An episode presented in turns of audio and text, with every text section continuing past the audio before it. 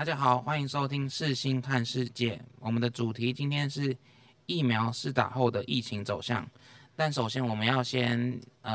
介绍一下我们今天参与讨论的同学 Leo。大家好，我是英语三乙的 Leo。大家好，我是英语三甲的 Jennifer。大家好，我是英语三乙的 Tina。大家好，我是英语三乙的 Canary。而我是今天的主持人，英语三甲的曾瀚元。今天在昨天的27号呢，新增了一例的本土 COVID-19 的确诊案例，这也让我们重新的审视到说，这个 COVID-19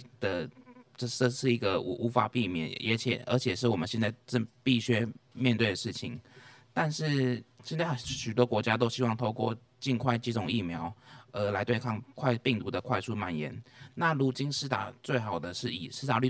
以色列，他们已经宣布了在室外已经不用戴口罩，并且有 68% 的人已经有具备抗体的成分，代表有群体免疫的这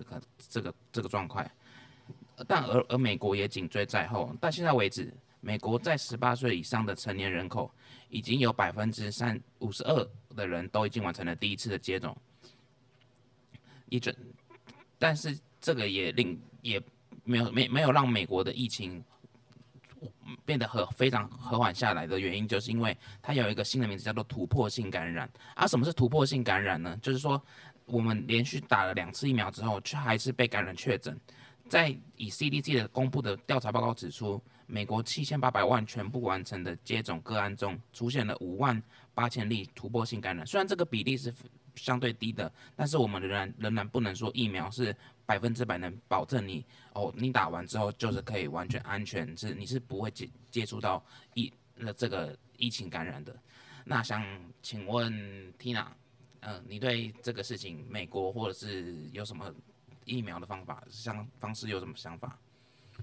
根据中央社华盛顿的报道啊，美国最高防疫顾问 Fauci 他有表示说，国内还是有很多人无视防疫的措施，所以美国还是非常危险的状态。但他们目前每周能接种的已经有3000万人了，可是从7天平均数字来看，他们现在每天新增确诊仍超过6万例，这是非常不乐观的情况，所以他要宣导一下民众说不要太松懈，避免过早宣布胜利，但现在还不是时候。他们的那个共和党啊，就是一直批评说他们的防疫措施不好啊，拒绝接种疫苗等情况，让他非常生气。所以他就说，他们一回想要放宽限制措施，却又不想要接种疫苗，这样非常的矛盾。OK， 在这个疫情的全球排列的人数。国家当中，美国是目前仍居占据第一名榜首的位置。再来的话，是我们现在这两天讨论度很高的印度。那不知道 Leo 对印度的，或者是有没有什么对这个疫情有在关注吗？印度这个部分就是等一下留给 Pony 再帮我解释。我现在不想要讲一下我们自己国内的状况。OK， 我们把焦点先拉回国内。那国内目前的话，以我这边看到的是昨天27号有一个确诊的技师，那你这边的资料是？我就是现在因为新冠疫苗刚出来嘛，那关于新冠肺炎，其实现在国人也最关心的是什么时候可以打到这个疫苗。那刚Paul 有帮我们提到说，其实他的疫苗不能够完全的100%去这个解决病毒的问题。但是我们一般人听到疫苗，就是会觉得哇，它好像是一个护身符，然后就是可以有效的，可以就是听到就觉得很安心这样。但其实事实上是不是的？那或多或少有一些国家可能在今年或者是明年就陆续开始可以施打疫苗，那接着就会衍生的一些施打疫苗后的情形，就是。第一个就是关于这个疫苗通行证，那其实不是打了疫苗之后就等于说你可以很自由的在穿梭各国这样。那尤其是我们台湾的状况更为特殊，因为其实我们台湾是非常低感染人数是非常低的。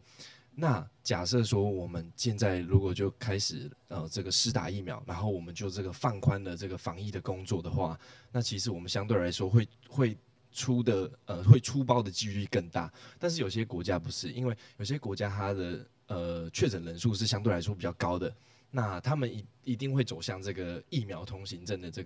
这个方式，因为假如说太多人都被因为疫情所控，然后不能出来工作，那是会影响到经济上的一些问题的。 OK， 那回到国内，像我今天早上在看篮球赛的时候发现没有观众进场，这代表说我们的经济也是实际上也受到了影响。那经济的影响上，我想请问 Jennifer 对台湾的经济有没有像不开放球场观众入场啊，或者是等等的，你有没有什么对这方面的看法？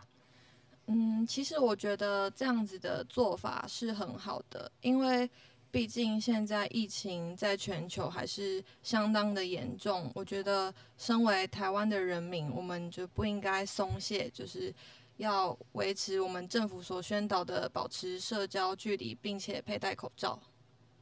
OK， 那最后才想请问大家对疫苗